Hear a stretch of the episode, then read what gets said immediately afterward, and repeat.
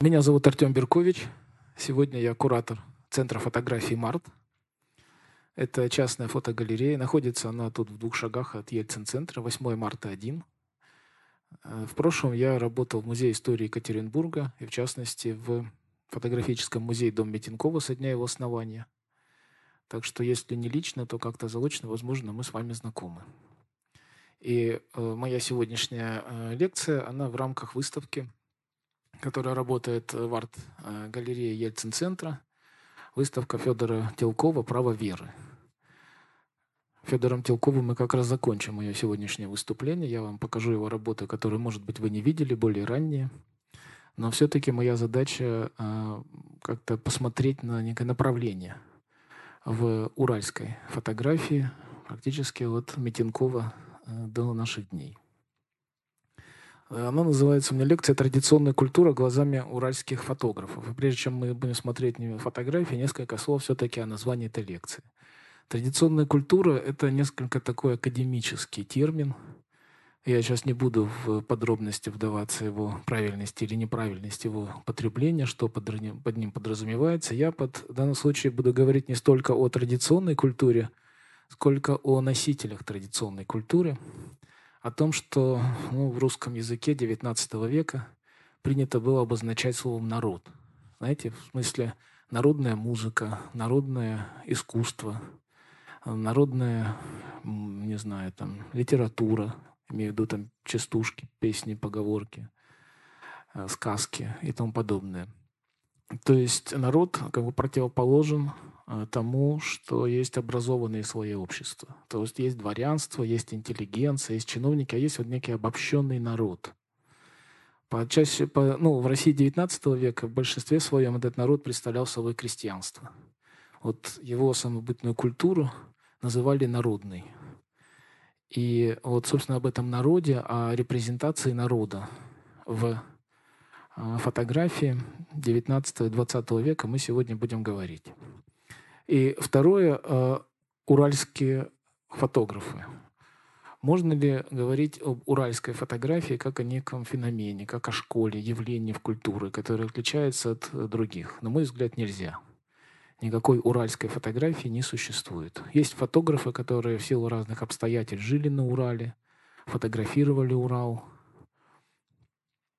Но это достаточно… То есть нельзя сказать, что есть какие-то, не знаю, принципы эстетические, да, что какая-то позиция, которая бы объединяла этих очень разных фотографов, людей разных поколений, эпох во что-то целое. Потому, мне кажется, что говорить об уральской школе фотографии нельзя, как явлении. Но можно говорить о фотографах, которые жили на Урале, или для фотографов, которые фотографировали на Урале, и, соответственно, людей, которые жили на Урале.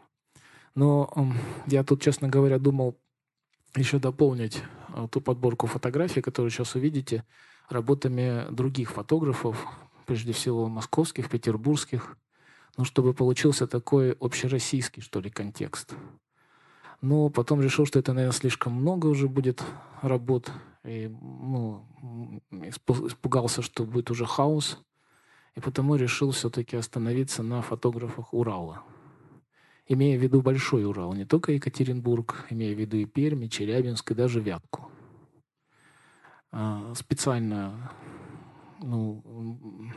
искал авторов для того, чтобы вот был такой хронологический, географический, не только хронологический охват.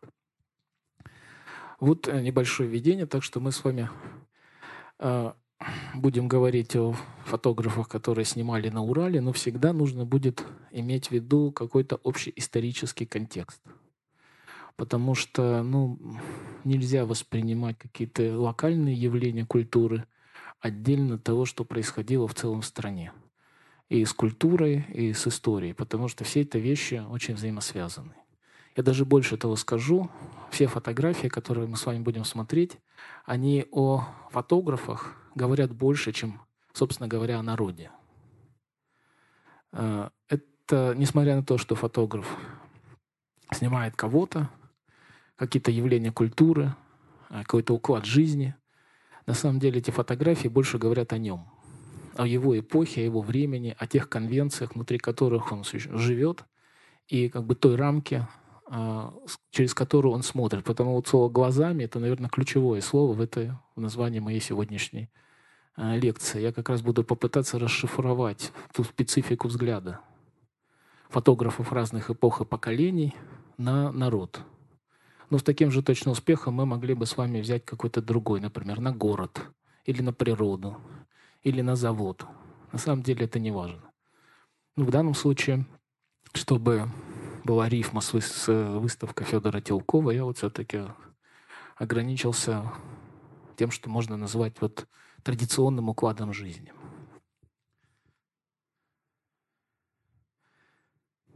Но начнем мы не с фотографии. Начнем отчасти с истоков. Вот очень часто вот такого типа фотографии, даже мы когда обсуждали с коллегами из Ельцин-центра название выставки, звучал термин «этнографическая фотография». Этнографическая фотография, я не стал его использовать, название выставки, потому что все-таки этнография — это наука. Научный подход предполагает совсем некую полноту описания явления. Фотография и даже вот рисунок, который вы видите сейчас перед собой, это рисунок второе десятилетие XIX века. Видите екатеринбургские костюмы. Он производит впечатление как бы некой этнографической зарисовки. Но на самом деле автор не ставил перед собой каких-то научных задач. Это автор, это художник Свиньин, его фамилия. Для него это скорее некое забавное явление жизни. Его альбом изображений Екатеринбурга, Урала, Сибири, других городов России был адресован прежде всего образованным слоям общества, дворянству.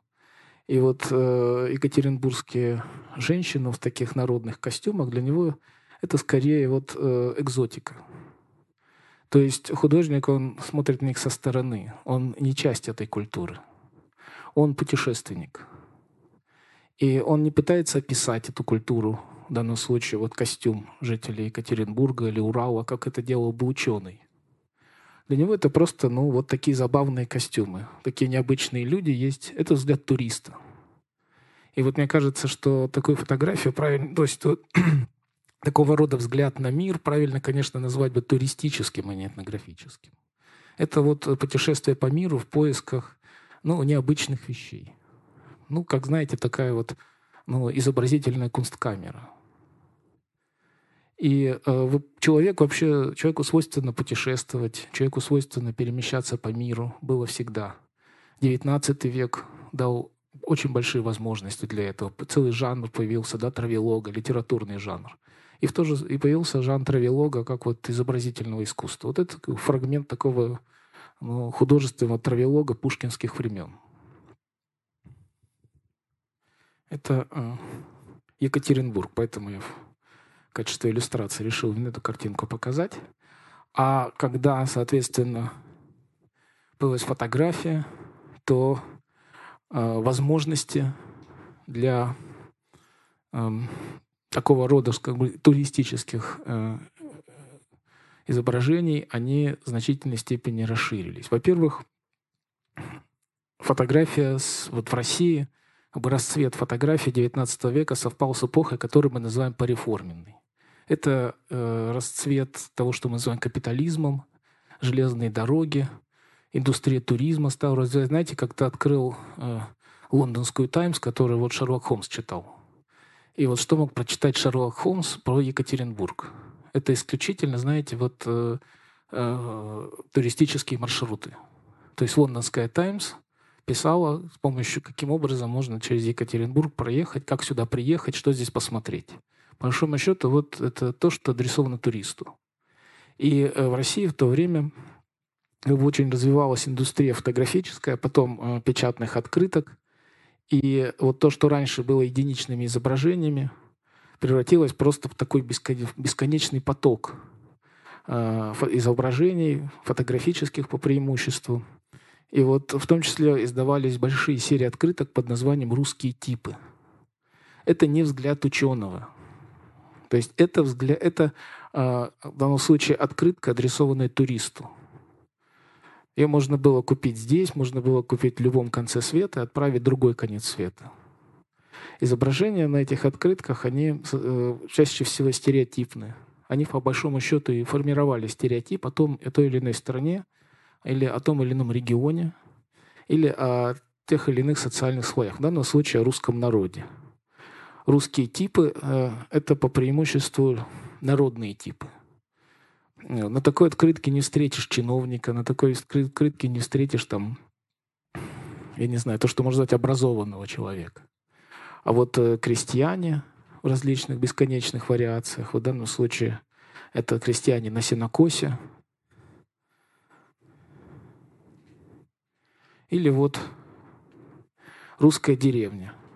Все, что мы, все, как бы те вот набор необходимых составляющих, из которых складывается представление о русской деревне и у горожанина, а еще лучше у европейского горожанина. То есть это зима, церковь, изба, лошадь, сани и семья. То есть у фотографии, как уже индустрии, как формы коммерческой деятельности, как способа заработка, появилась своя ниша — формирование визуальных образов, рассчитанных прежде всего на коммерческое потребление. И своими истоками такой подход, он имеет вот эти визуальные травелоги, с которых я начинал, а фотографическое, ну, в эпоху фотографии это стало коммерцией. И, собственно, я про это все рассказываю для того, чтобы подойти вот к первому моему герою, вам хорошо известному, Вениамин Леонтьевич Метенков, знаменитый фотограф, прежде всего, наверное, не в последнюю очередь, благодаря тому, что я сегодня в музее его имени. Метенков – коммерческий фотограф. И, собственно, взгляд фотографа мир Метенкова, он объясняется коммерческими задачами. И Метенков делал то же самое применительно к Уралу, что фотографы, которые снимали русские типы, делали применительно к России. Он отчасти формировал, отчасти следовал за уже существующими представлениями о том, что есть Урал, что есть люди Урала, что есть, в чем особенность людей, которые живут на Урале. И прежде чем смотреть фотографии Метенкова, вот таких две небольших иллюстрации, два путеводителя. Ну, один путеводитель по Уралу 1902 года, другая иллюстрация – это такой справочник об уральской промышленности, называется «Урал, его богатство». Автор одного рисунка Денисов-Уральский, автора другого рисунка Сергей Яковлев, достаточно известные, ну, в нашем городе художники. Что у этих рисунков общее? Эти рисунки, вот это как бы заставки к этим книгам довольно толстым. Задача, которая стояла перед художником, была создать какой-то такой коллаж. Коллаж из сюжетов или объектов, героев, которые бы создавали квинтэссенцию Урала. Некую рамку, которая позволяет понять, что такое Урал. И эти рамки очень похожи. Во-первых, это скальные породы. Во-вторых, это завод, шахта, прежде всего связанная с добычей золота. Вот на левой картинке мы видим Вашгерд. Железная дорога как достижение технического прогресса. Очень важно присутствие золота на обоих этих изображениях. То есть, если мы говорим о севере Урала, но вообще об природе Урала, то это суровый, скалистый такой, ну, романтический в этом смысле край. Если говорить об экономике, то это завод и золото. Река как транспортная коммуникация прошлого и железная дорога как проявление технического прогресса в наше время. Вот как бы рамка, в которой описывает Урал. Ну, например, здесь нету крестьянина-землепашца. На Урале также пахали, сеяли. То есть сеяли и пахали, да, как это во всех других регионах страны. Но как бы в такого типа крестьянин, нам знакомые по картинам передвижников, не ассоциируется с Уралом. Зато вот старатель, ну, человек, который пытается, ну, как бы ухватить, не знаю, жар-птицу за хвост, человек, который пытается вот за счет успехов своих старательных, за счет фортуны, за счет того, что вдруг ему повезет, и золото сделает его богатым, вот этот человек типично уральский человек того времени. Потому, видите, тут Вашгерды в обоих случаях.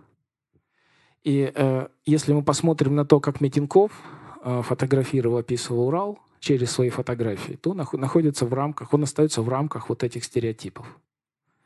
Не значит, что они не соответствуют реальности. Я не хочу сказать, что это, не знаю, какая-то иллюзия, там, обман или попытка навязать свое видение. Нет, это скорее, ну, расставление акцентов. Поэтому сейчас перейдем к фотографиям непосредственно Метенкова.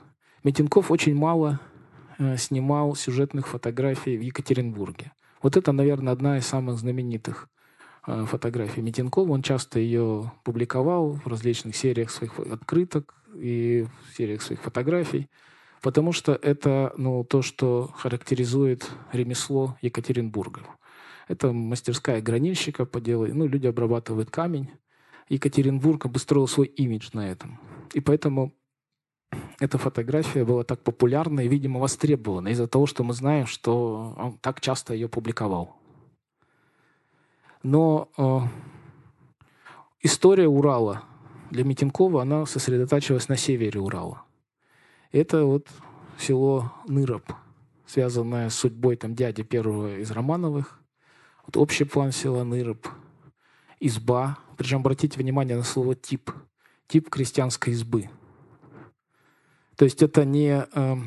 Метенков это фотографирует и издает в виде почтовой открытки не как ну,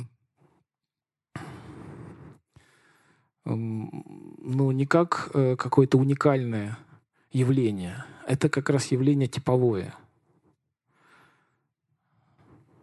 Скажем, ему не пришло бы в голову сделать фотографию в Екатеринбурге и написать тип городской избы. Да? Или он не заходил в дом к екатеринбургскому мещанину, да, и не фотографировал там.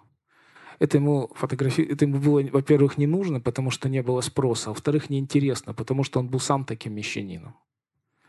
А вот уехать далеко на север Урала, сфотографировать вот внешний вид избы, потом зайти во двор, сфотографировать двор крестьянской избы, потом зайти в дом, сфотографировать в этом доме женщину за ткацким станком. Для Метенкова это экзотика. Это мир, к которому он не принадлежит. Это другой для него мир. Он приехал туда как турист. Он фотографирует и создает изображения, которые продает туристам. То есть это часть индустрии туризма. Вот волокуша. Так перевозят бревна на Урале, на Северном Урале. Или вот такой тип транспортного средства.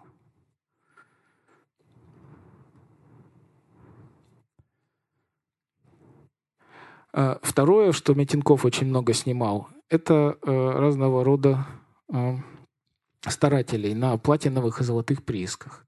На самом деле это одна и та же съемка. Это съемка платиновых приисков Бурдакова на севере Урала. Вполне возможно, что Метенкову даже эту съемку заказал УАЛЕ, потому что фотографии с этой съемкой, они сейчас в большое количество хранятся в Краеведческом музее. Но Метенков, когда непосредственно снимал, он как бы систематически фиксировал разные стадии работы на платиновых приисках.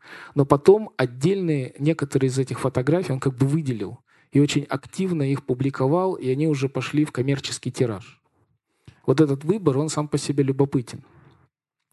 Вот это, скажем, одна из фотографий, которую он публиковал часто.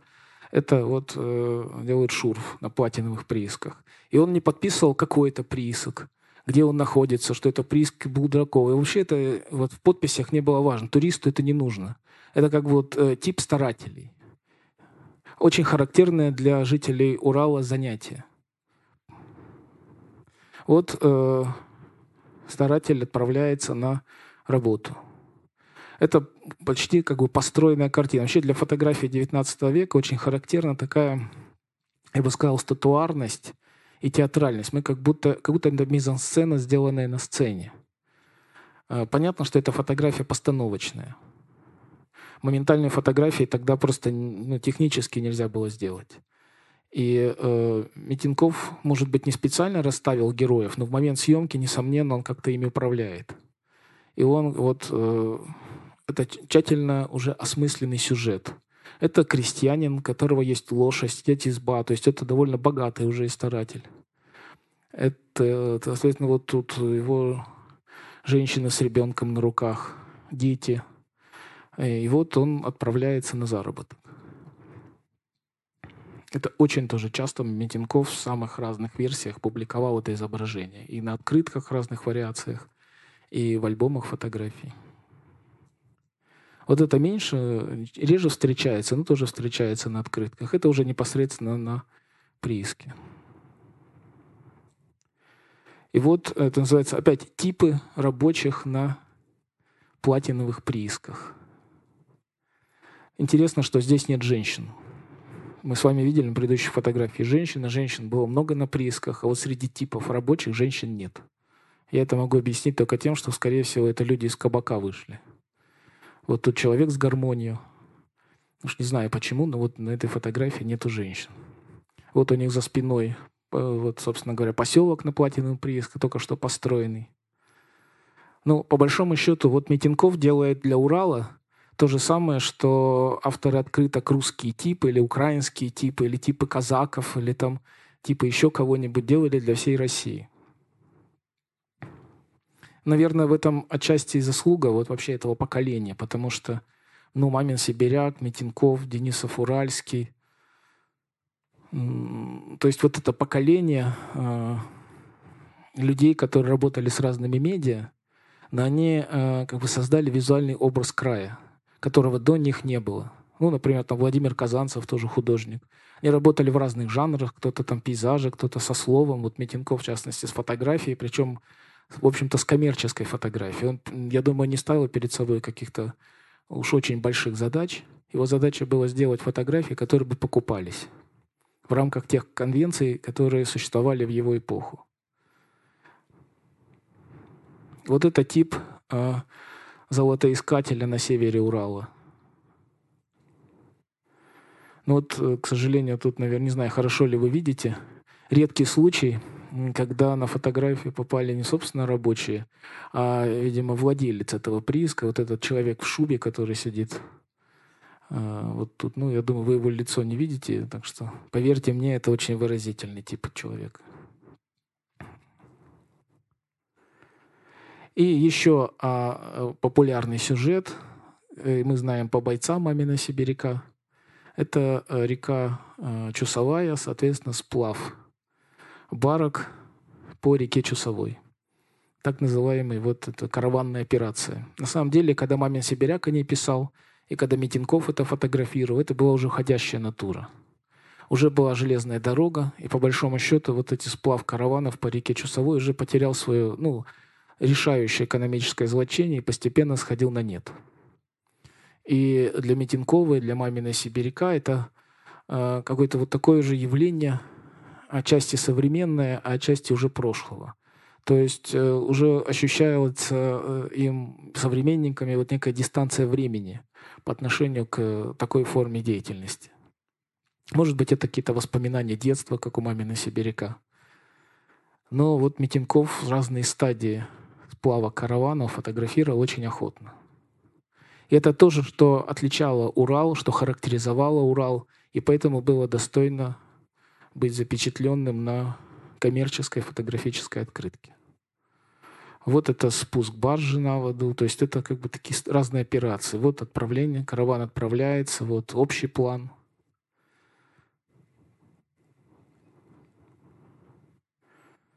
Вот еще более общий план, мы тут целую флотилию этих караванов видим. Вот фотография, взгляд изнутри, он уже непосредственно на реке.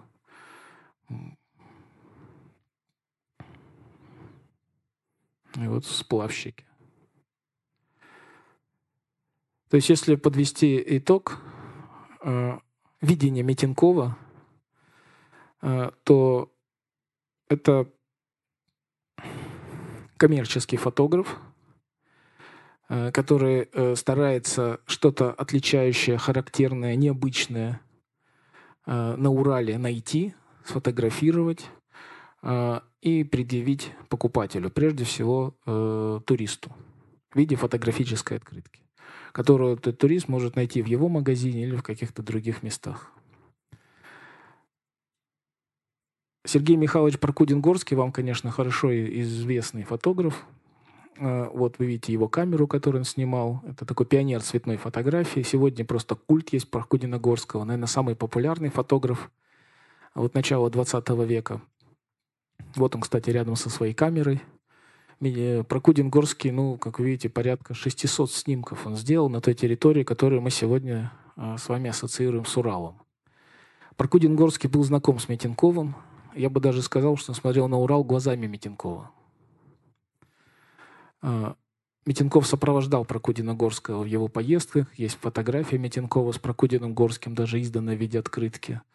Есть документ, подтверждающий, что Прокудин-Горский покупал в доме Метенкова фотографическую технику. Но значительно более интересно то, что если мы посмотрим... Да есть даже просто фотографии, снятые с одной точки Екатеринбурга, Метенковым, Прокудиным-Горским. Но если мы в целом посмотрим на как бы вот весь массив фотографий Прокудина-Горских, то они как будто идут строго по той конве, которую мы обнаружим у Метенкова. То есть это огромное количество фотографий, там, не знаю, реке Чусовой, большое количество фотографий Ныроба, Чердыни, большое количество фотографий на золотых приисках, на заводах. Но фотографии Прокудина-Горского сохранились в архиве библиотеки Конгресса Соединенных Штатов. Не будем сейчас... Я думаю, что вы в курсе, как они там оказались. Мы их в основном воспринимаем вот как цветные фотографии, создающие такой идеалистический, несколько, ну, почти такой идеальный образ дореволюционной России. Потому для многих фотографии Прокудина-Горского — это тот Россия, которую мы потеряли. Он очень много фотографировал храмы, монастыри, некоторые из них уже не сохранились до нашего времени. Но не все фотографии его можно сегодня свести в цвет, многие остаются монохромными, и они вот так вот, их контрольки наклеены вот на такие листы, такие альбомы, листы из альбомов. Если мы смотримся внимательно в эти листы из альбомов, то мы лучше поймем как бы логику автора, чем когда мы просто смотрим его фотографии. Потому что сегодня мы их выстраиваем с теми акцентами, которые нужны нам. А именно мы хотим видеть в фотографиях Прокудина-Горского вот эту идеальную страну, да, о которой сегодня многим снится. Вот какой была дореволюционная Россия, какая прекрасная страна это была, какие красивые там были монастыри. Но если мы присмотримся, вот, например, вот альбом, мы видим, что он... как бы тоже фиксирует почти с дотошностью ученого разные стадии добычи, разные стадии промывки золота на Ашгерте. Взгляд Прокудина-Горского это такой описательный взгляд, скорее, в большей степени научный. У него не было коммерческих задач. У него были скорее задачи научно-просветительские. Он хотел создать портрет страны, в которой жил, в цвете. И относился к этому как ученый, задача которого описать явление. Вот если есть такое явление на Урале, как золотые прииски, добыча песчаного золота, то он каждую стадию работы с этим Вашгертом фотографирует отдельно. Или вот, например, знаменитая фотография династии, рабочая династия на Златоустовском заводе. Но если мы посмотрим на альбом, то этот вот портрет династии, вот этих вот портрет, не помню фамилию этого мастера, соответственно, там его сын, потом будет и внучка, вот он один, вот обычно вот только эти фотографии смотрят по отдельности. Но если мы посмотрим на весь альбом, то мы видим, что они вписаны как бы в каталог продукции заводов Златоустовской оружейной фабрики. То есть Прокудин-Горский фотографирует одно холодное оружие, другое холодное оружие, третье холодное оружие, а потом уже как бы в этот в этот каталог оказывается вписан почти как предмет. Вот этот мастер, который проработал всю свою жизнь, еще начиная при крепостном праве на Златоустовской фабрике, и рабочая династия, то, что называется. Собственно говоря, потому он и сфотографировал этого мастера, а других не стал фотографировать, потому что здесь есть рабочая династия. А сейчас я вам просто покажу работу Прокудина-Горского как раз про эту идеальную Россию. Вне контекста и собственно говоря, его альбомов. Взятые отдельно, эти фотографии имеют совсем другой смысл, чем когда мы их поставим в последовательность, как это делал непосредственно автор во время съемки. Ему довольно сложно было снимать людей. Во-первых, нужно сделать 3 кадра. Эта женщина должна стоять, не шевелиться, пока он сделает 3 кадра. Во-вторых, как и сегодня, женщины отказываются фотографироваться, пока они не сходили в парикмахерскую, не сделали макияж и не одели на себя все лучшее. Попробуй, кого заставь сегодня сфотографироваться. Также точно было с уральскими крестьянами. Эта фотография, сделанная в Перми. Кстати, Прокудин-Горский, это ее праздничный костюм. Никто в таком костюме не работает. В таком костюме я только позирую для Прокудина-Горского. Поэтому этнографической ценности эта фотография не имеет. Разве что этнографы отметят, что это праздничный костюм. Для них это сразу какая-то абсурд. Да? То есть это... Но по-другому они отказывались фотографироваться.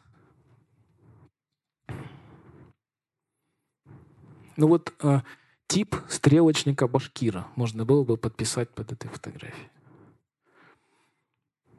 Также Прокудин-Горский очень много, естественно, снимал железную дорогу во всех ее особенностях. Но мы из потока фотографий вырываем какую-то одну с этим счастливым стрелочником. И он своей улыбкой освещает наше представление о дореволюционной стране. Или этот человек, которого сегодня бы назвали бомжом. 40 лет он живет в этом шалаше, прожил в этом шалаше в лесу. Фотография рабочих на, по-моему, это Бакальский рудник.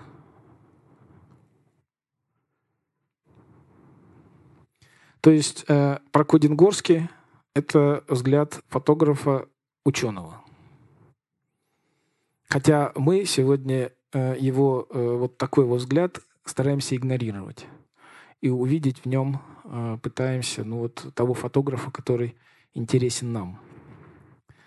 Сергей Александрович Лобовиков, фотограф из Вятки. Это будет тип фотографа-художника, причем в буквальном смысле этого слова. В разные свои этапы жизни Сергей Александрович Лобовиков. Он немного младше Метенкова. Можно сказать, что это такой вятский Метенков. Человек, который... у него было фотографическое ателье. И с этим фотографическим ателье, собственно говоря, он делал студийные портреты, зарабатывал на этом деньги. Но в отличие от Метенкова, Лобовиков видел себя не только коммерческим фотографом, но и фотографом творческим. И фотограф-художник в то время – это так называемый пикториалист. Есть такой термин, который описывает фотографию, художественную арт-фотографию рубежа 19-20 веков – пикториализм, от слова «pictorial», живописный буквально. То есть фотографы использовали самые разные приемы. Прежде всего, это мягкорисующая оптика, разные сложные техники печати для того, чтобы уйти от реалистичности изображения. Потому что бытовой фотограф стремился к максимальной резкости, к максимальной реалистичности картинки. Фотограф творческий старался от этого уйти, в сторону образа. Можно сказать, пикториальная фотография, она соответствует тому, что это часть, точнее, это большого явления, которое мы называем модерном или ар-нуво. И Сергей Лобовиков – это один из самых ярких пикториальных фотографов в России. Вятский фотограф. Но при этом его герои – это крестьяне. Он сам себя назвал мужицкий фотограф. И он стремился, с одной стороны, к жанру в понимании искусствоведения XIX века. То есть, грубо говоря, его герои — это как будто они когда с картин передвижников сошли.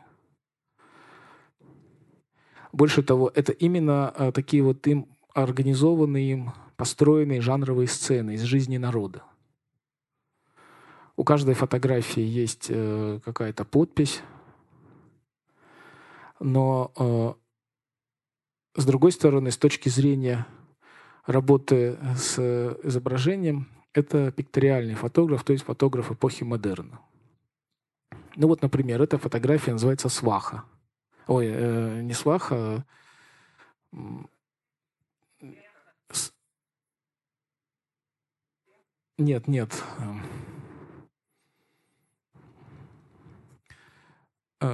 Соответственно, ну, когда девушка выходит замуж, как называется, мать мужа? Свекровь, да. То есть вот она, как бы вот старшая женщина в семье, вот тут пришла, соответственно, в семье новая, да, как бы молодуха, как это называлось, да, и вот она, соответственно, ее учит. Вот этот указующий палец, вот это палец старшего поколения, так скажем. То есть это совершенно, это не подсмотренная сцена, это построенная, придуманная сцена. И вот она, соответственно, учит младшее поколение. Но это, как вы видите, в этой фотографии нету... То есть сознательно фотограф уходит от резкости картинки. Она такая, это не то, что проектор плохо показывает. Это набор художественных приемов. И, кстати, вот видите, что это отпечаток, и есть авторская подпись снизу. Скажем, на отпечатках фотографий Метенкова нет авторских подписей. Потому что для Метенкова это, может, даже не он печатал. Может быть, кто-то из его ассистентов. Ну, или это подпись, это как бы штамп фирмы на паспорту, на бланке, на обороте. А Лобовиков подписывает фотографии так, как это делает художник, когда он подписывает свои холсты. Потому что Лобовикова у него действительно... То есть он видел себя, вот, работая, вот, создавая такие фотографии, он видел себя художником. Потому что он вкладывается в отпечаток. Его негатив — это только промежуточная стадия.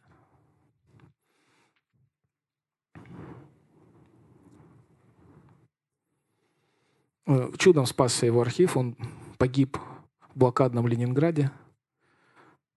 И его сын уже после освобождения Ленинграда оказался архив неразграбленным никому. Он все-таки люди за едой, видимо, охотились, не за негативами, не за отпечатками старого фотографа. Его сын спас этот архив, потом его передал в музей в Кирове, бывшая Вятка. И поэтому этот архив сохранился. Вот эти репродукции я взял с сайта музея.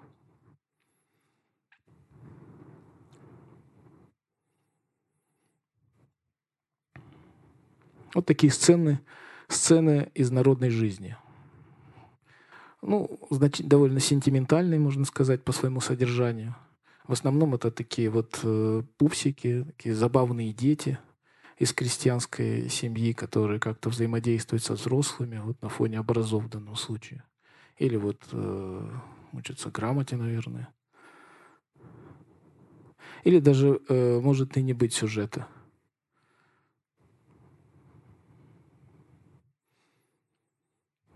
Вот у этой фотографии есть какие-то вещи, которые мы, может быть, с вами не до конца понимаем, не являясь современниками. Что вот эта фотография вдова. Вдова как бы смотрит на поле, которому некому пахать и возделывать. Она осталась без поддержки жизни, без кормильца, одинокая и покинутая. То есть это, ну, не знаю, вспомните «Горе» Крамского. Вот, то есть, на самом деле, вот по каким-то, повторяю, художественным конвенциям, Лобовиков одной ногой еще в эпохе передвижников, а другой уже в эпохе модерна. С точки зрения сюжета, героев, нарратива внутри изображения, это очень похоже на передвижников. Но с точки зрения работы с изображением, с фотографией как медиа, это эпоха модерна, это пикториальная фотография. То есть вот три фотографа дореволюционных, три фотографа XIX века, начала XX, каждый из них снимает народ, но, как я уже говорил, его фотографии больше говорят о них, чем о народе. Коммерческий фотограф, фотограф-ученый и фотограф-художник. Вот еще одна работа Лобовикова. Можно ли считать Вятку Уралом? Сегодня Киров никто Уралом не считает, но в XIX веке Вятка вполне себе считалась частью Урала.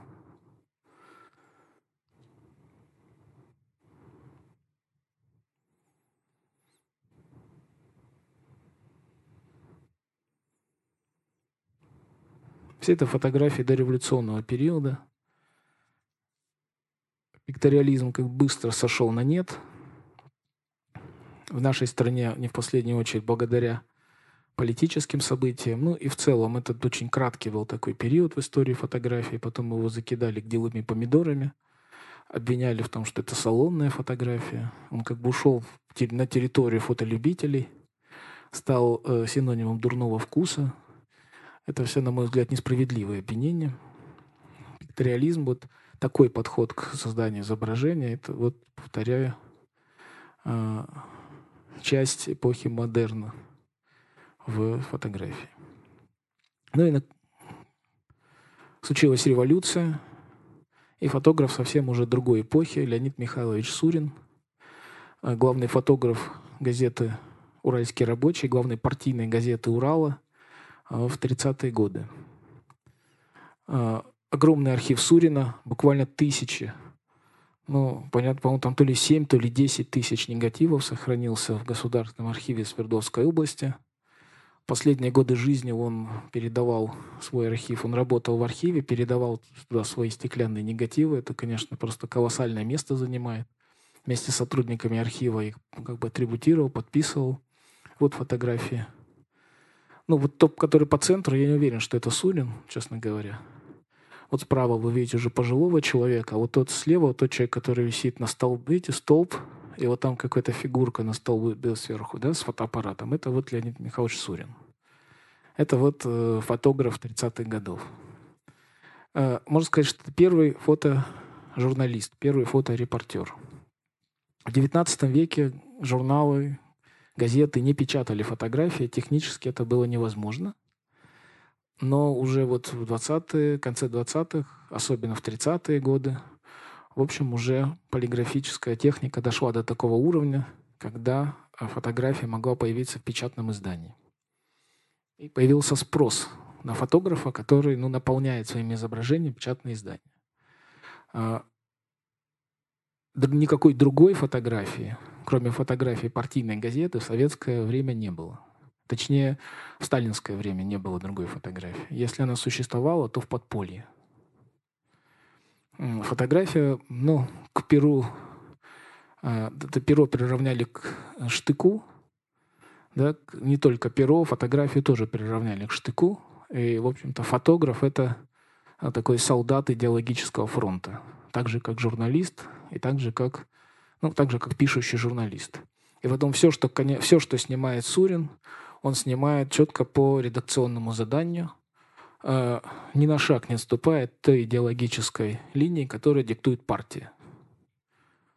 Ничего другого быть не может в принципе. Это не то, что это вы личный выбор. Это, ну, вклад жизни. В Советском Союзе вообще не существовало никакой арт-фотографии. Она не имела никакого статуса. Она существовала, появилась в более позднее время на каких-то таких птичьих правах. Но в сталинское время даже ей не суждено было, ну, спокойной жизни. Потому про разнообразие взгляда применительно к 30-м годам я вам рассказать не могу. Взгляд был один, а именно взгляд партийной газеты. И фотографом партийной газеты вот был Леонид Михайлович Сурин. Но деревня в ту пору переживала очень серьезные трансформации, а именно была проведена коллективизация. Индивидуальное хозяйство сменило хозяйство коллективное. Конечно, об голоде, об ужасах коллективизации Леонид Михайлович Сурин ничего не фотографировал. Все это осталось незамеченное фотографом. Сурин фотографировал об успехах коллективизации. собственно говоря, вот эта трансформация деревни в такой сельский завод – это главная тема его фотографий, применительно к деревне. Превращение вот традиционного уклада в современный. Я несколько работ покажу Сурина, снятых в разных местах. Вот это, кстати, деревня Будка. Родина, соответственно, мы сейчас в Ельцин-центре находимся. Я специально включил именно эти фотографии. Можно было взять другие фотографии, там я включил эти.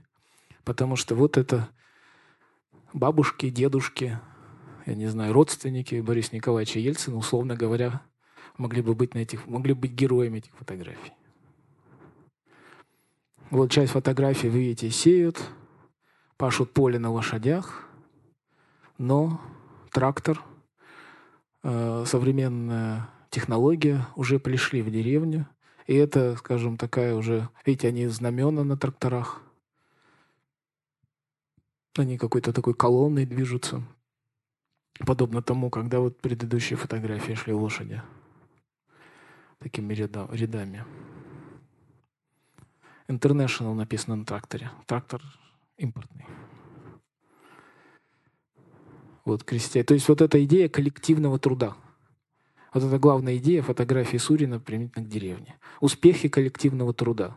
Невозможности какого-либо другого труда, кроме коллективного. Потому что тот, кто против коллективного труда, тот кулак. И, соответственно, он раскулачен. Он либо в колхозе, либо в ГУЛАГе.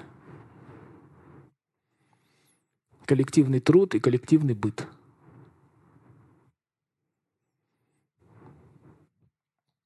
И подобного рода фотографии, ровно вот сделанные в этой идеологической задаче, они могли быть сняты в любой другой деревне, любым другим фотографом. Послевоенные годы. Ну, Сурина вообще очень непростая была жизнь. Ему почти удалили желудок. Он 10 лет работал в Уральском рабочем. Потом ему почти полностью удалили желудок. Он стал инвалидом. Но в военное время снова взялся за фотоаппарат. Его не призвали в армию из-за того, что он по состоянию здоровья. Он много снимал в военное время, много снимал в послевоенное время. Но это уже была не работа на газету. Я думаю, что это была почти такая какая-то заказная работа. Он очень много снимал передовиков производства уральских колхозов. В данном случае это в Храмцово. Очень интересно, знаете, такая серия портретов передовиков производства, которая сегодня нам кажется какой-то, знаете, галереей народных типов. Галерея каких-то вот народных портретов, где абсолютно незатейливо снятых. Вот просто у них за спиной одеяло. Вот просто пришел фотограф в колхоз, повесил одеяло и сфотографировал всех главных колхозников этого колхоза вот на фоне одеяла, так как будто он их снимает на паспорт.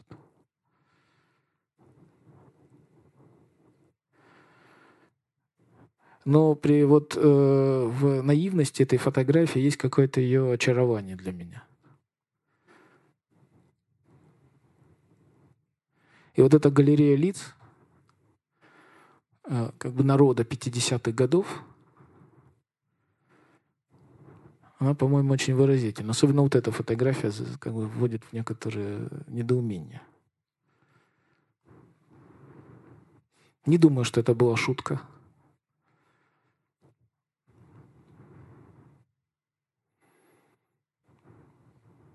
Это очень странные лица, которых сегодня уже не носят.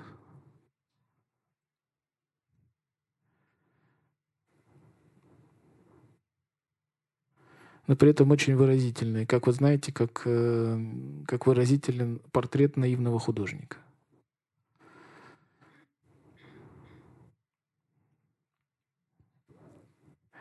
Ну, тут, я не знаю, тут, по-моему, выбивает не самый лучший проектор. Но поверьте мне, что вот слева также он фотографировал портреты всех коров, всех свиней, всех лошадей на этом заводе, в этом колхозе.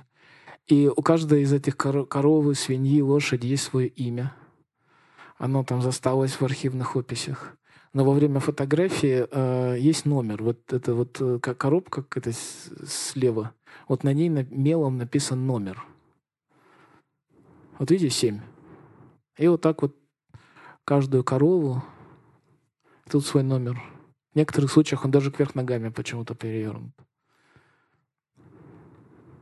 Вот портрет свиней. Если бы я не знал, что это Сурин, я бы сказал, что это какое-то современное искусство, честно говоря. По-моему, это надо уже делать выставку, да, вот в ГЦСИ с этими материалами. Вот, соответственно, портреты лошадей. То есть Сурин не был наивным фотографом. Он в 30-е годы, он видно, что он читал журнал «Советское фото», он строил диагональные композиции, он искал, он, видите, забирался на столб сверху, он искал ракурс, как Родченко учил, откуда-то сверху или откуда-то снизу. То есть он старался, так сказать, быть,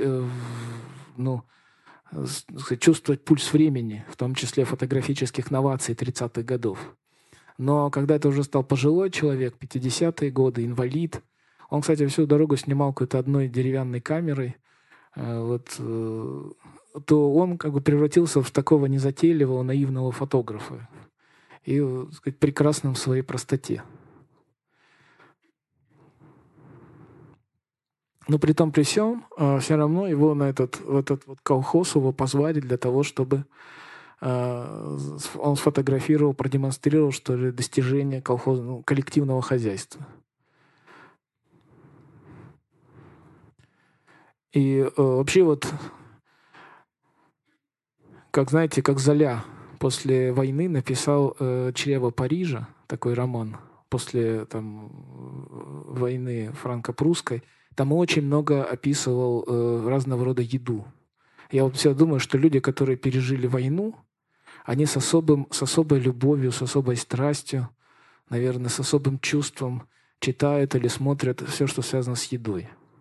Вот также у Сурина 50-е, послевоенные годы огромное количество фотографий разного рода, вот такие, знаете, изобилие плодов земли. Вот видите, тут много коров, вот здесь вот большое поголовье овец, большое поголовье свиней.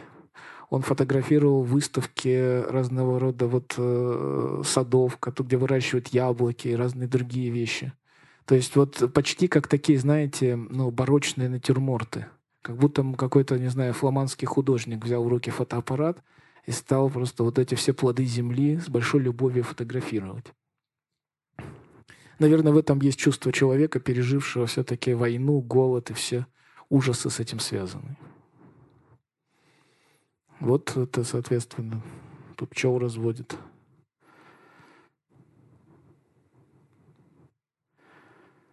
Ну и все это в рамках все той же идеи демонстрации достижений коллективного хозяйства. И, конечно, доска почета, соревнования бригад, соцсоревнования это называлось. Это обязательное условие подобного рода съемки. И вот такая позиция фотографа, как бы интегрированного в советскую печать, она получила развитие в 70-е, 80-е годы вот в работах Анатолия Андреевича Грахова, отчасти ученика Леонида Сурина. Он был фотографом ТАССа вот в брежневские годы. Телеграфное агентство, главное, да, телеграфное агентство Советского Союза. И он довольно мало фотографировал деревню, потому что не деревня, а заводы, производства были вот для Урала главной темой. Какие-нибудь там экскаваторы-гиганты, которые делались на Уралмаше. Но если мы посмотрим на вот отдельные фотографии Грахова, то, как он снимал деревню, то, с одной стороны, это трактор в поле. Да, мы видели у Сурина этот сюжет, только снят уже как-то более затейливо. Это вот такой хлебороб в народном костюме, народный тип, да, опять. Только снят очень с нижнего ракурса, как будто это памятник. Таких людей уже не было почти в ту эпоху. Это как будто человек, пришедший откуда-то из 19 века. Это стереотипное представление о природе, соответственно, уральские березы, уральские пельмени, люди в народных костюмах. Вот с точки зрения вот, официальной фотографии, народность — это прежде всего такая имитированная, ну, народная культура в стиле ансамбля Моисеева. Это немного косплей. Ну или вот такие забавные сюжеты из деревенской жизни. Тут вот репрезентация деревни, народа в официальной советской фотографии. Она вот такая. Это, соответственно, уже... Тут нету героической борьбы за урожай, нету борьбы за цельность коллективного хозяйства. Коллективное хозяйство давно победило, социализм уже давно развитой. Соответственно, это вот такая территория бесконечного счастья, я бы сказал. Вообще вот это главная, наверное, главная мысль фотографий брежневских времен официальной. Это бесконечно длящееся счастье. Это жизнь, утопающая в улыбках. Но в то время вегетарианская, если его сравнивать со сталинским, появилась независимая фотография. Независимая фотография существовала в системе фотоклубов. Официальная фотография в Советском Союзе – это вот журнал СССР, журнал «Советский Союз», газета «Уральский рабочий», «Вечерний Свердловск», ТАСС. Вот это официальная фотография. Это фотография советской прессы. Фотографы работают, получают редакционные задания, получают за это деньги. Не дай бог им снять что-нибудь не то. Вот тот же Грахов, который я только что показывал, он, когда начинал работать, по простоте душевной послал в ТАСС снимок. Значит, человек, инвалид, без ноги, курит у входа в аптеку. Его чуть не выгнали за эту фотографию, и он правильно понял, что нужно снимать. И больше таких фотографий не посылал. Но вот, кстати, тут была выставка недавно Владимира Лагранжа. Вот тот Лагранж тоже вспоминал, когда он принес в редакцию фотографии чумазых шахтеров, то в отчаянии просто настолько был этим возмущен человек, которому показывал, что он просто все эти фотографии одним движением руки смел на пол и выгнал с криком, выгнал Лагранжа из кабинета, чтобы тот больше не приносил чумазых рабочих. Да, вот Ден очень серьезный фотограф. Я его не буду показывать, он не связан с Уралом. Не буду даже, наверное, его имя называть. Он приезжал вот нулевые годы, мы делали выставку, он приезжал к нам. И он, значит, делал несколько знаменитых фотографий. Значит, там один из них, это вот, ну, человек, вот, портрет колхозника. И когда ему вот оппонировали люди, собравшиеся на встречу, они говорили: смотрите, белая рубашка, все. Он говорит: да, я с собой рубашку привозил. То есть приехал фотограф снимать колхозника, он привез его одежду, одел его новое и сфотографировал. Он говорит: ну как же, это же, а где правда жизни? Правда жизни где? Да? Человек так же, как у Прокудина-Горского, получается. Говорит: ну да, но этот человек же, но у него же есть дома чистая рубашка. Просто вот когда я ее фотографирую, нету. Я же не нарушаю правду жизни. Я просто, ну, делаю его чуть-чуть лучше в момент фотографии. Ну, так же точно, как... Это тот же самый принцип. Девушки не хотят фотографироваться, я не знаю, вот на где-нибудь там, я не знаю, не всегда же, не каждую минуту мы там хорошо выглядим. А на фотографии должно выглядеть хорошо. Вот так же мы точно мыслим, советская печать считала, что советский человек, ее фотографии должен выглядеть не просто хорошо, а лучше всех в мире, потому что это советский человек. И даже если это вот человек, который работает на земле, то он все равно должен выглядеть так, как будто он только что из магазина пришел, оделся во все новое, и вот он, человек на земле. А вот у фотографов, которые не работали в советской печати, существовали независимо от нее и вообще делали фотографии ради самих фотографий, показывали их только друг другу на фотоклубах. А фотоклубы, например, могли существовать как под эгидой, знаете, народного творчества. Вот там есть люди, которые песни поют, знаете, вот в ДК каких-нибудь, а есть те, которые чудаки фотографируют. Или какие-нибудь студенческие фотообъединения. Вот, в общем, вот под этой вот шапкой народного творчества, которое, конечно, никакое не было не народное, в Советском Союзе сформировалась система фотоклубов. Эти фотоклубы обменивались друг другом выставками, посылая их просто по почте друг другу. Видели эти фотографии только члены этих клубов и те, куда они их послали. Выставок, ну, выставки можно было сделать где-то в фойе ДК, и то еще надо было, чтобы ее идеологический отдел партии разрешил.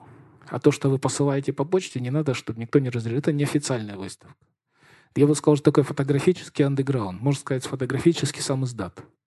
Не всегда он был как бы оппозиционным, в отличие вот от сам издата словесного. Но все равно он формировал какую-то другую картину мира. Самое главное, другой взгляд на советского человека. Даже, ну, больше того, существовали, буквально там по пальцах можно пересчитать в советское время, но были фотографы, которые осознанно оппонировали советской власти, апеллируя к опыту передвижников. Называли свое творчество таким критическим реализмом. Но даже если фотограф осознанно этого не делал, это получалось по факту. Просто потому, что не одевал рубашку на своего героя. Над ним не давлел, соответственно, будущий редактор газеты, который его послал кого-то снимать. И вот сейчас я вам, кажется, покажу работы. Вот это, потом это с точки зрения поколения, это уже другое поколение. Это поколение, в основном родившееся вот послевоенные годы, 40-е, 60-е, в зависимости, конечно. Вот Юрий Ермолин, он 61-го года, хотя его фотографии, вот его самая знаменитая фотография, он ее сделал, когда ему было 16 лет. То есть это 76-го года работа. И даже 15. Ну, то есть почти, можно сказать, подросток. И вот он, фотография, скажем, ну, стала его визитной карточкой, наверное, на всю карьеру. То есть, это фотограф из Челябинска, я, кстати, не сказал.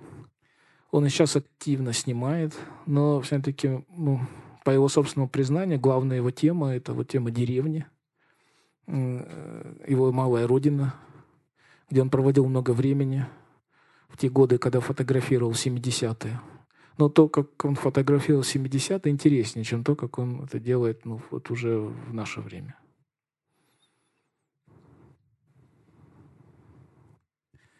И тут что происходило с деревней в то время? Деревня умирала. Люди, собственно говоря, урбанизация случилось как раз в 60-е годы. Новые поколения как бы уехали из деревни. Людей массово переселялись в города. Этому способствовало много факторов, не будем сейчас их обсуждать. Так или иначе появился вот феномен умирающих деревень. В деревнях остались только вот пожилые люди, которые никогда не хотели уезжать. И иногда к ним привозили внуков. И, собственно, получают просто по факту, драматургия этих фотографий строится на контрасте вот поколений. Что? Конца и середины 70-х годов. Что? Я говорю с точки зрения ну, эта деревня конкретно, может быть, я сейчас говорю в целом, да, как бы взгляд. Мы здесь видим умирающую деревню не потому, что кто-то ее разрушает время. Вот даже, еще раз, мы смотрим на мир глазами конкретного автора. Вот для Юрия Ермолина, с одной стороны, это вот какая-то такая приятная простота, а с другой стороны, его в глаз цепляется за вот, возраст пожилых людей, которые стали в деревне преобладающим населением.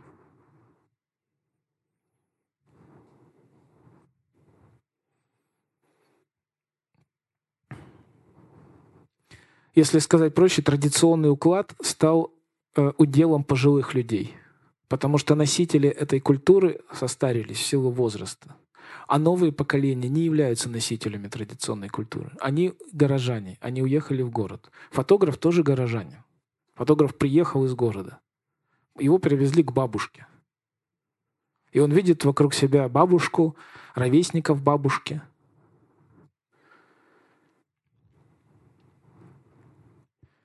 И контраст поколений, можно сказать, очень характерная фотография для фотоклубовской фотографии той эпохи. Пожилые люди, акцент на возраст, на разрушающую силу времени. Вот этот взгляд стал преобладающим при взгляде на деревню.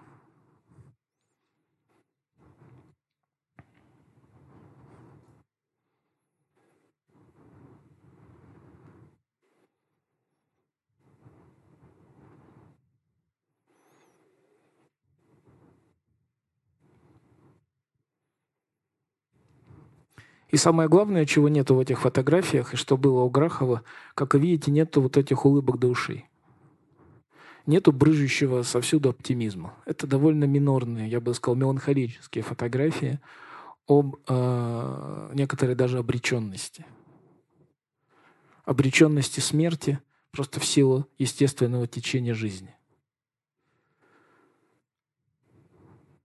Вот котенок. Но тут дело не в котенке, а вот в руках старого человека.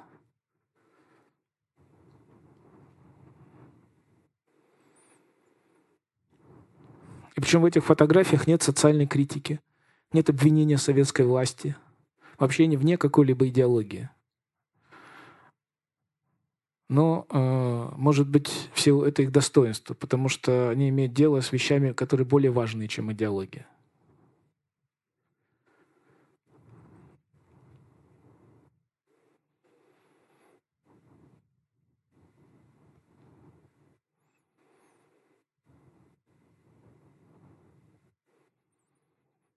Ну, вот эта работа последняя, она как раз, на мой взгляд, собирает все то, в один кадр, все то, о чем я вам сейчас пытался сказать. Вот это судьба деревни. Взглядом, просто почти подростка. Да? ТАССовский фотограф такие вещи не снимает.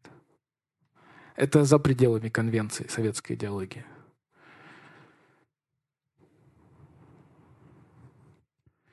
Владислав Михайлович Бороздин, к сожалению, он умер в 2014 году.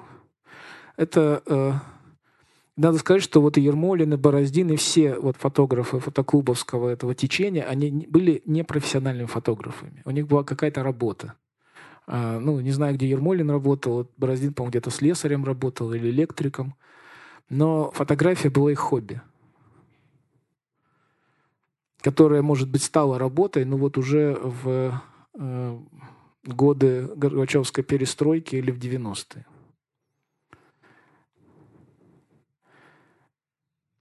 Если мы сравним, он фотограф из Перми, Владислав Михайлович. Если мы сравним с Ермолиным, во-первых, он старше, он 44-го года, и это фотографии тех же лет, 70-х, начала 80-х.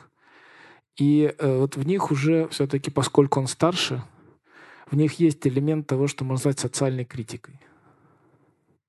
Во-первых, вот, на мой взгляд, прекрасный кадр, который, с одной стороны, выглядит как портрет человека. За спиной у него целое поколение, целая семья. Тут есть элемент советской идеологии, в то же самое время вот эта крестьянская традиция.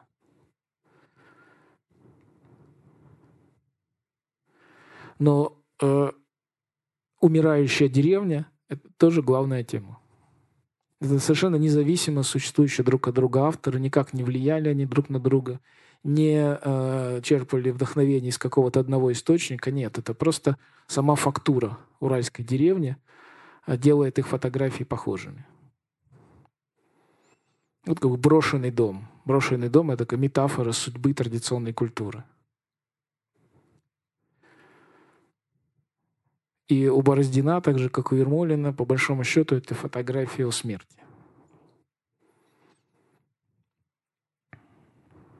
И вот если горожанин, тут выглядит как таким посторонним наблюдателем, как инородным каким-то явлением в этом мире русской деревни.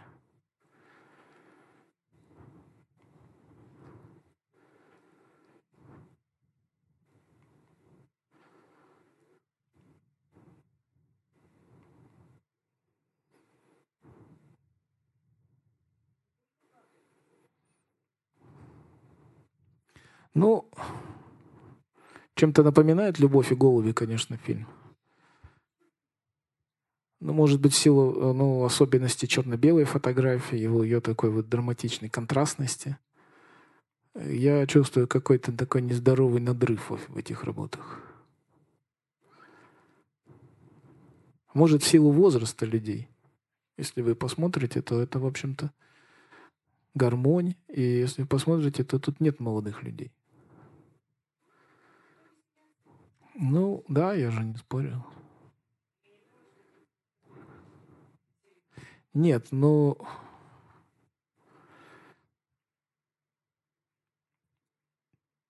Ну, это я не уверен, что это снято в деревне, но тут есть очень важная вещь, это брошенный храм. Вообще, вот 70-е годы интеллигенция, как вы прекрасно знаете, обрела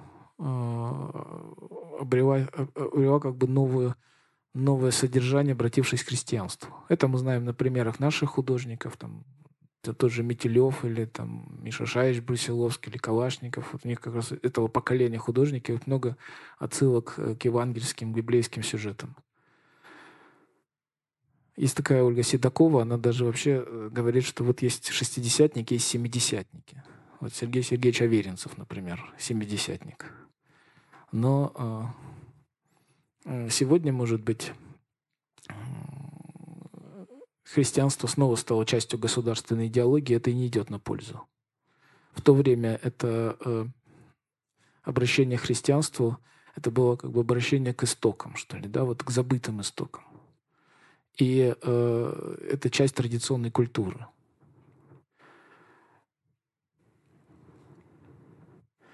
И вот, что ли, оставленный, брошенный храм, он стал популярной темой для фотографов.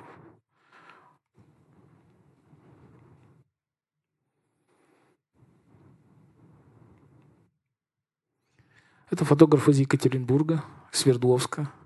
Его зовут Иван Филимонов. Сегодня он Иван Галлерт, Иоганнес Галлерт. Иван Филимонов превратился в Иоганнеса Галлерта. Он живет в Дюссельдорфе. Я эту фотографию здесь включил, я его портрета не нашел, но вот видите, в глубине, в зеркале отражается фотограф, да, вот это вот он. Ну и сам по себе фотография очень любопытна. Это уже перестроечные годы.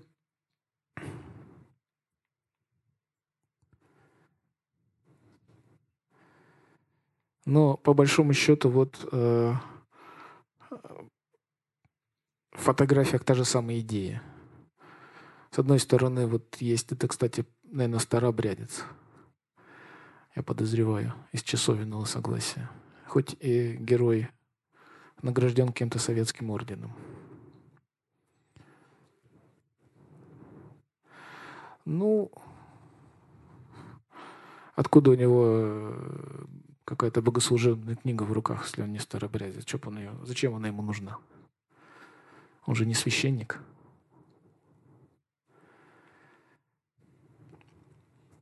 Это та же самая умирающая деревня. Деревня, умирающая в силу просто естественных причин, в силу того, что она населена пожилыми людьми. Они носители традиционной культуры, и их как бы век истек. И по контрасту дети в этой деревне.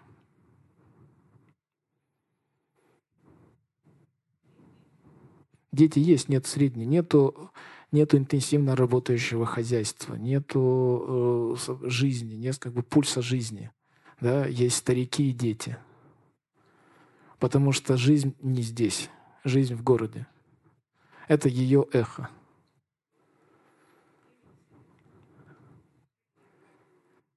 Это фотографии уже конца 80-х или, может быть, середины 80-х. Чего нет во всех этих фотографиях и Ермолина, и Бороздина, и Галлерта, нету людей в народных костюмах. да, то, что называется народные праздники. Да? Вот этого косплея, вот этого народного косплея нет. Нет вот этих вот, нет людей с пельменями там, да, еще с чем-то. Есть вот достаточно угрюмые, местами веселые, но довольно, ну, с бытовой точки зрения неустроенная повседневная жизнь.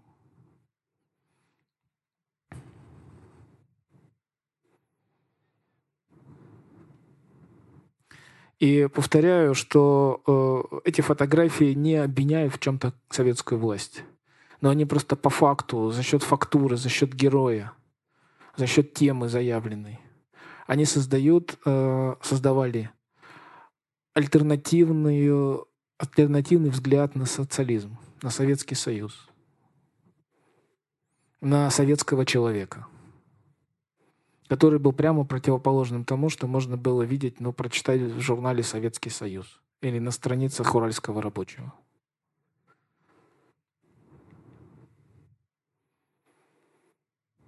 И вот в этом вот достоинство и достижение независимой фотографии в СССР, которая сумела выжить под личиной, так скажем, народного творчества и фотоклубовского движения.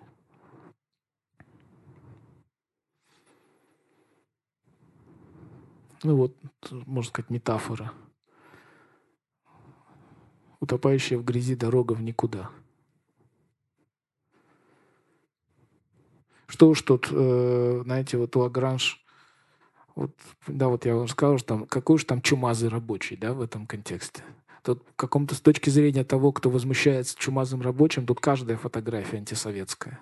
Буквально каждая из всего, что я вам только что показывал, последних трех авторов. Ну да, но с точки зрения того, что... Ну, я вам больше скажу, если бы вы увидели Бричку и Чичикова там в глубине, я не думаю, что много изменилось с тех пор. Ну, знаете, я иногда смотрю на фотографии Прокудина-Горского, у меня такое же ощущение возникает, что это как будто вчера было снято.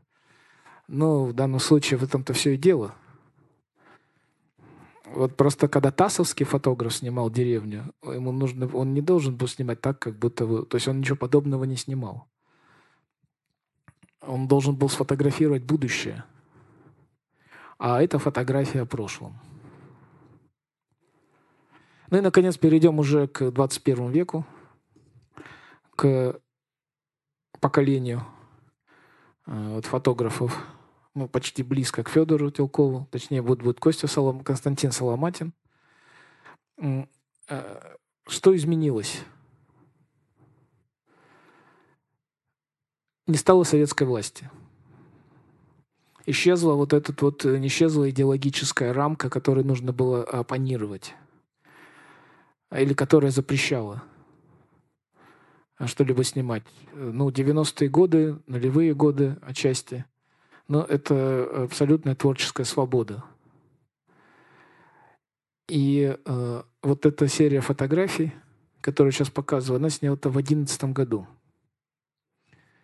Не на Урале. Герои этих фотографий переехали в Дивеево под Нижний Новгород в ожидании конца света. То есть они решили, что мир закончится в 2011 году, наступит конец света. И они, соответственно, должны встретить его вот вместе.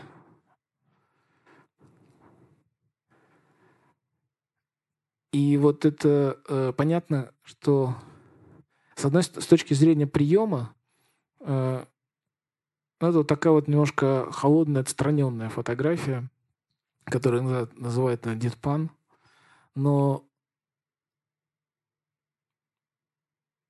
выбор героя и выбор сюжета. Он, мне кажется, тут вот самое главное. Понятно, что когда мы слышим про людей, которые ждут конца света, мы относимся к ним как фрикам. Да?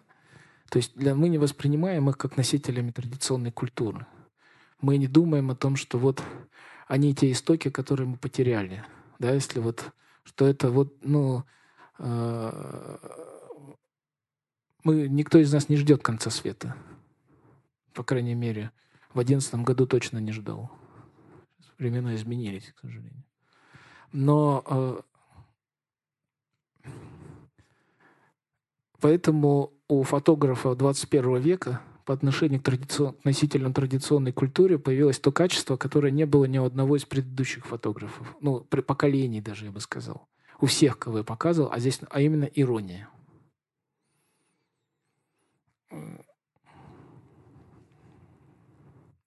Эта ирония, она даже не столько, может быть, в самом фотографическом языке, в приеме, сколько в выборе героя. Если бы я вам не сказал, что эти люди конца света ждут, вы бы об этом не догадались. Но когда я об этом сказал, каждая фотография, вы начинаете как бы высматривать, да, в изображениях какие-то качества людей, которые привели их к такому неожиданному выбору. Ждать конца света, собравшись вместе, вот там.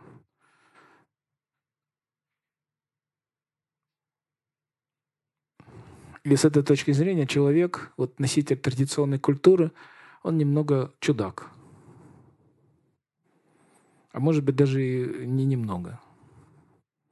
Ну, кто сегодня носит традиционную культуру? Чудак. Ну, 21 век. Какой конец света?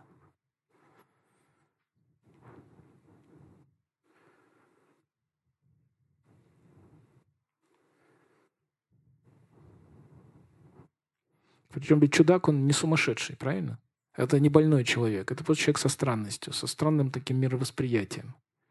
Мы даже готовы оставить его один на один со своими фантазиями.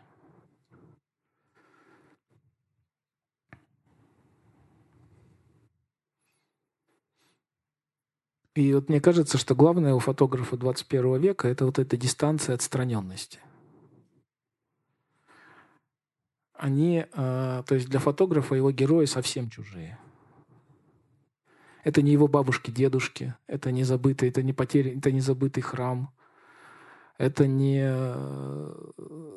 современный даже уклад жизни. Это такая вот немножко странная, театральная в чем-то, интересная своей, так даже по-экзотически как бы интересная своей, ну, какой-то почти анекдотичной несовременностью культуры. И я покажу вам ранние работы, то есть работы Фёдора, которых, не знаю, может быть, вы их видели, может быть, нет. Это снято было в Марийской деревне. Очень почти такой же прием, как вон у Кости был Соломатина. Это национальные марийские костюмы. Вот вы видите, там из денег сделаны часть этого костюма. Вот это металлические такие кружки, это деньги. Всякие советские деньги, там рубли, пятаки.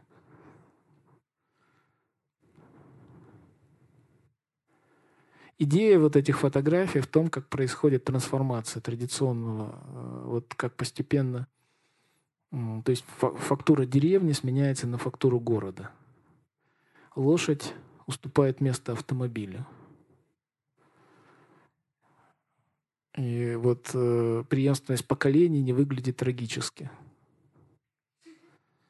И все постепенно вот превращается в такой косплей. Такой народный косплей.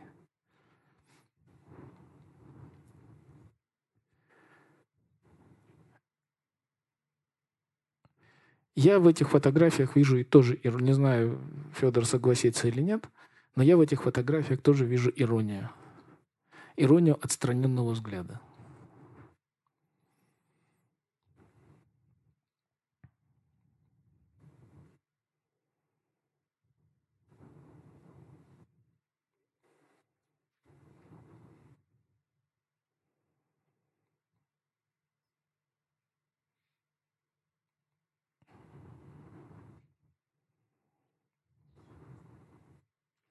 Ну, вот это последняя работа.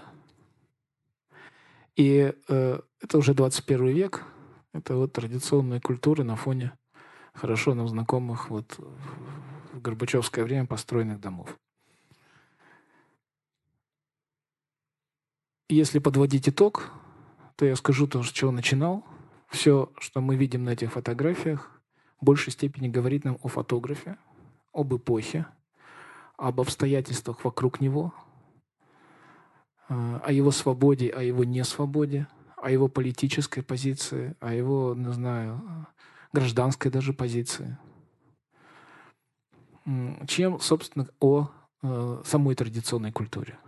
И в этом отличие взгляда художника от ученого. Потому что ученый должен дать голос своим героям. Он должен описать культуру, он должен ее исследовать, он должен показать нам мир ее глазами. Задача фотографа совсем, художника совсем другая. Художник, он создает как бы свой собственный мир, по большому счету. Даже не так важно, что он снимает. То, что он снимает, он трансформирует в свой собственный мир. Ну, или фотограф, который выполняет идеологические задачи, поставленные вышестоящими инстанциями, как говорили в советское время. Вот главный вывод, который мы можем сделать, который я для себя сделал, когда выстроил вот этот ряд того, как крестьянство, народ, традиционная культура представлены были в уральской фотографии от Метенкова до Телкова. Спасибо за внимание. Если у вас есть какие-то вопросы, реплики, то я с удовольствием попытаюсь на них ответить. Подходите, пожалуйста, к стойке с микрофоном, если у вас есть вопросы. Спасибо.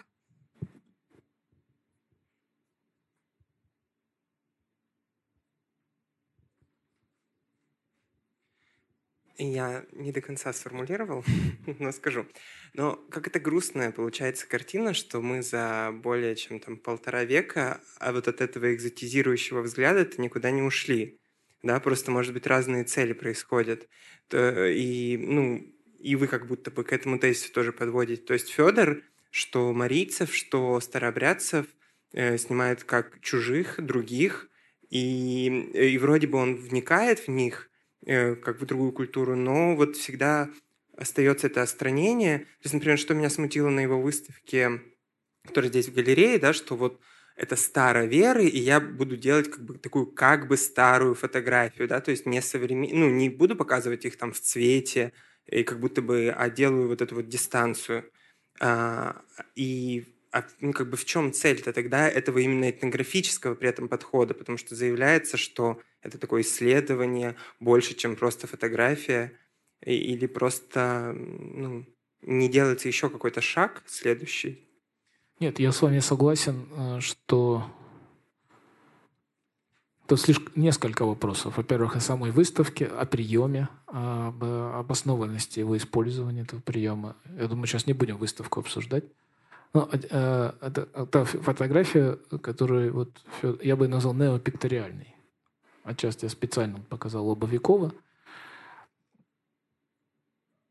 Был, кстати, такой фотограф, не ладно, сейчас не будем про фотографию, про эту выставку. Я с вами в главном согласен, что вот этот отстраненный экзотизирующий взгляд, он, несомненно, доминирует. То есть он сохранился буквально со времен Карика, был такой фотограф 19 века, да, до наших дней. А как может быть по-другому? Ведь мы с вами, как мы можем из эпохи, 21 века смотреть на традиционный уклад жизни? Я не представляю, как может быть иначе. Бывают разные проекты, просто тут же фотография даже как медиум, и сам Фёдор, да, заявляет, что я работаю с фотографией, но также я тут тексты и так далее. То есть разные примеры, я сейчас не вспомню художника, имя и фамилию, не российского, когда он, например, приезжает в какую-то этническую, незнакомую для него группу и в какое-то интересное поселение, и он дает камеры самим жителям, да, и то есть он пытается их взглядом посмотреть на их уклад. Это может совмещаться и с внешним взглядом, но получается, что есть это, экзотизирующее и какая-то колонизаторская, все равно оптика, в данном случае какой-то конвенциональной религии, если мы говорим про старообрядцев, или какого-то представителя титульной нации, да, которая приезжает и смотрит на вот людей, которые живут в какой-то своем каком-то мирке, да. Ну, это просто как пример совершенно другого подхода, когда это может просто процессуально по-другому делаться. Но тут тогда художник, фотограф не заявляет свой взгляд, а он создает некую ситуацию взаимодействия, и фотография здесь становится просто... Ну, может быть, но это уже другой автор. Да, это просто... Другой фотограф. Я с вами согласен в главном. Да. Если сказать коротко, я с вами... Единственное, мне не очень нравятся слишком слова, то есть не термины, в которых звучит приговор. Когда мы произносим слово «колонизация», это все-таки это выглядит просто как судебный приговор такой. Но в целом я с вами согласен.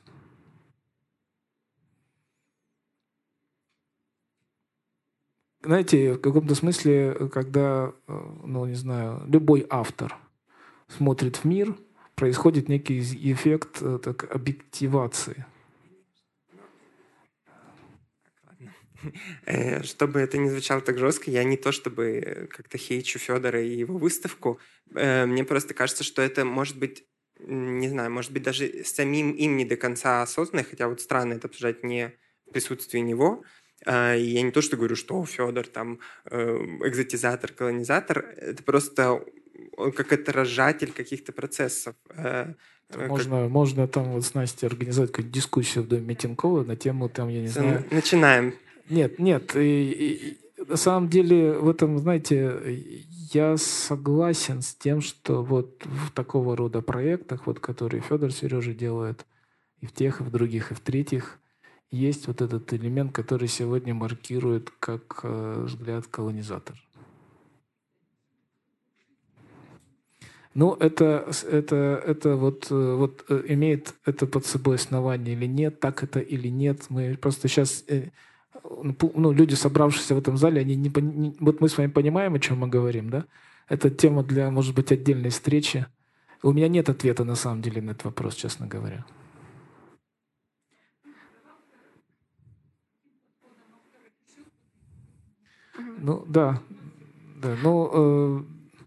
Всегда, когда вы на что-то смотрите иронично, вы немножко возвышаетесь на тему, на кого вы смотрите.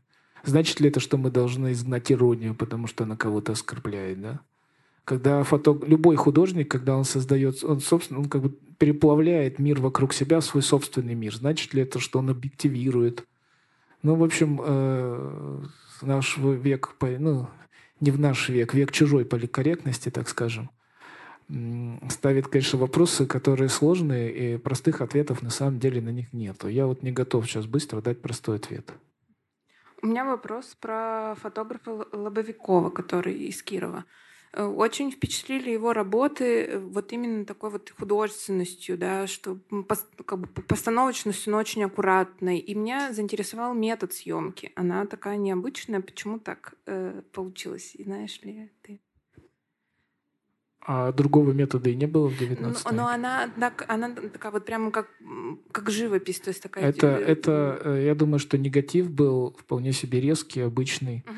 А дальше уже идет работа в фотолаборатории с печатью. То, собственно говоря, пикториальные фотографии, они очень много разных техник печати используют. Я в данном случае оригиналов не видел, они в Кирове, честно вам признаюсь. Потому хотелось бы, конечно, увидеть их оригиналы. Это Ельцин-центру надо. Влада, передай Илье, что в дружественном Кирове, конечно, такую выставку могут сделать либо его фотография, она там уже, по-моему, оформленная лежит. Но это должен делать музей, который отвечает музейным требованиям по пространству. Это не мы, там не Дом Метенкова, это либо Ельцин-центр, либо там Эрмитаж, Урал. Но, может быть, когда-нибудь они сделают, а мы... Если сказать коротко, то пикториальный фотограф очень много работал с техникой печати. И многое делал именно в лаборатории.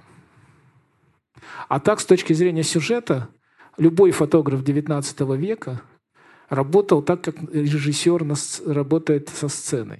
Условно говоря, в любую фотографию XIX века можно себе представить как условная сцена и мизансцена. То есть есть некие декорации. Он уже для себя придумывать сюжет. Может быть, этот сюжет рождается вот в жизни, он его в жизни наблюдает. Но во время съемки он расставляет героев фотографии так же точно, как режиссер расставляет актеров на сцене.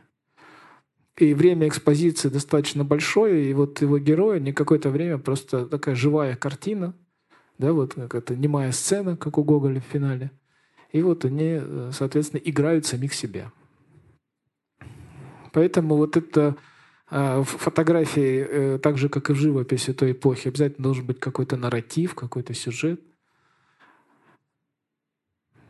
И неважно, это вот фотограф Лобовиков или тот, который русские типы снимает.